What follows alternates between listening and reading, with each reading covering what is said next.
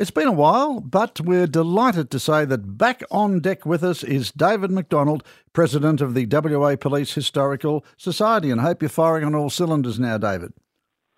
Yes, I am, Harvey. Thank you very much. I've got the whole eight of them working again. so now I feel good now. It's uh, just had a, a, bit of a uh, turn there last week. Yeah, well, nothing serious. Good. It's all taken care of. Excellent, mate. And, well, uh, good to hear. Ready to start again. Yeah, well, it's good to hear your voice, mate. No two ways about that. Thank uh, you. You're going to remind us of a story I think we have covered a while ago. Uh, a dreadful, dreadful story of the murders of a couple of police officers, uh, Alexander Pitman and uh, John Walsh. So, can you just remind us of that? And of course, there's been a follow up, hasn't there? Well, there has been, yes. What's happened now is uh, Pitman and Walsh. Uh, well, actually, the follow up first. On the, the 7th of this month, I attended at the police headquarters uh, for a medal presentation, which was hosted, of course, by the Commissioner of Police, Mr. Dawson, to the relatives of Inspector Walsh and Sergeant Pitman. Now, the WA Police Star is awarded to WA police officers who are killed or seriously injured whilst carrying out their primary functions on or off duty. It does acknowledge the unique and unpredictable dangers of policing and the sacrifices made by personnel serving the community in West Australia. In this instance, of course, the medals were uh, presented posthumously. Now, just a brief and, and very brief, I will be on this. I chose this tonight as in 10 days' time, on the 26th of this month, in 1926, these officers were murdered while attached to the gold stealing detection staff in Kalgoorlie. Uh, in such a manner which can only be described as the most heinous murder ever committed upon police officers in Australia. And actually, this was right through the world. People were talking about the, the heinous way these people were dealt with. In brief, the Gold Squad made such an impact on the criminal underworld in and around the area of Kalgoorlie that Pitman wrote members of the gold stealing detection staff are positively being identified by a large percentage of the goldfields community, including a number of business people. And as a result, he sent his wife and family in 1923, this was, he sent them away from Kalgoorlie and stayed there himself.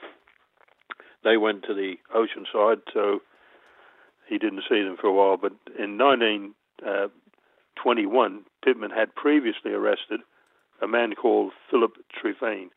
Now, Treffene uh, was arrested for gold stealing, and by 1926, he'd served his time and had entered into the gold stealing business again but this time he went in a much larger scheme and uh, took another partner in called William Coulter.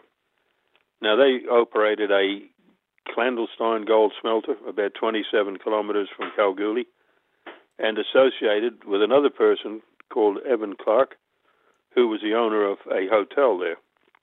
Now, in April 1926, the uh, hotel was uh, a, a place where people exchanged gold or ore, as, as I could call it, and Evan uh, Clark was a middleman and got his percentage from Treffene and Coulter.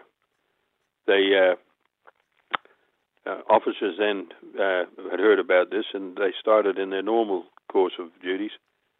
They uh, were searching the bush area just south of uh, Kalgoorlie, and came across Treffene and Coulter. Both of them opened fire and killed both officers. From what we can gather, it was instantly, although some parts of evidence say that uh, they shot them several times. In any event, they had no way of uh, uh, sorting it out. But from there, they took the bodies for fear of finding the bodies, and they cut them up. They mutilated them and uh, cut them and dissected them into pieces and tried to burn them. Failing that, they threw the bodies down into a place called Miller's Find. It's an abandoned mine shaft. On May the 11th, the bodies were found once again. These bodies have been found, and uh, subsequently, the the inquiries revealed that uh, Treffene and Coulter were the people that murdered them. Now, both of them were sentenced to death. This was duly executed on the 25th of October, 1926. But Evan Clark, who was the accomplice but did not murder the officers, in fact turned King's evidence against them. And as a result, he, uh, well, he, he escaped from significant judicial punishment. But because of this, he uh, was granted immunity from prosecution as well, and was given 10 acres of land at uh, just at outside of um, Walpole, which in those days was terribly isolated. There was nothing down there at, at Bluff Knoll. So he moved down there and uh, set up base down there for 30 years.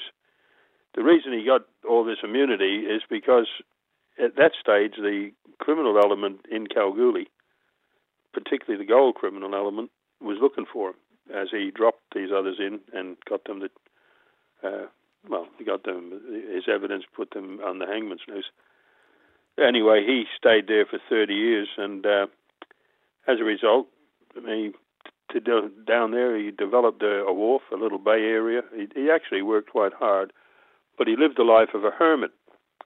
Now it's a strange world we live in because while I've been looking at this uh, to talk about it tonight, I found out that uh, the only friends he had down there in that area, because like I said, there was only a few people, the only friends he had was the Hughes brothers.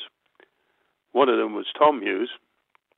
He was a convicted murderer also who had killed a policeman, a 19 year old young lad, in 1887. And like uh, he didn't get the hangman's noose, he uh, instead he uh, was did 25 years, got out, and set up down there. It's the story that'll be available next month for the listeners, if you wish. Oh, good. Uh, it's quite a good story, actually. I, I, really have gone through the history, but I didn't know this. So I left that uh, as a sort of a, a, teaser for next month because it's it's uh, it involves another murder as well, not not just that one, but another attempted murder as well. So it's quite it's quite a deep thing there, where two people, for some reason, get there.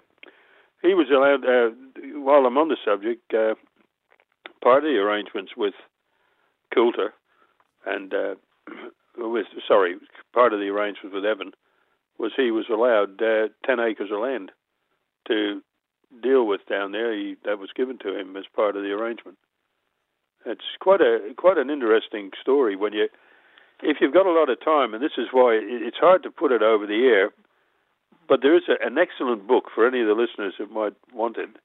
It's an excellent book uh, that was put out by an old vice president of the society. Actually, it's 272 pages of the you know the gold stealing, and it's it's a certainly I've read the book and it certainly is full of information from the court. It's called The Gold Stealers uh, by Mr. Brian Purdue.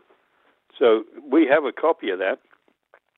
If anybody uh, has any inquir- uh, queries on it, or they want some details that I haven't given, because the, the, details are so, I mean, we'd have to have a couple of hours to go through it.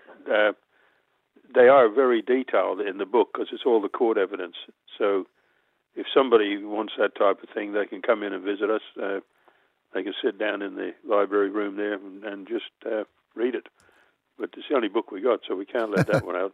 no, it needs but, to be uh, republished and uh, put up for sale, I reckon, mate. I think they are up for sale. I think you can you can get them. Uh, I I have I have a copy personally myself. I bought mine in Kalgoorlie at the Tourist Bureau. So I think the library would probably have them too uh, on hmm. that, Harvey. I'm not sure. I imagine so. But, yeah. But in any event, we're as you know we're open on a Tuesday and a Friday, nine o'clock till three. So anyone wants to see it, they can come in and have a read, or any actually historical inquiries regarding the police, they just call us or send us an email. And uh, your website again, please, David. Yeah, it's police WA history, all one word, policewahistory.org.au.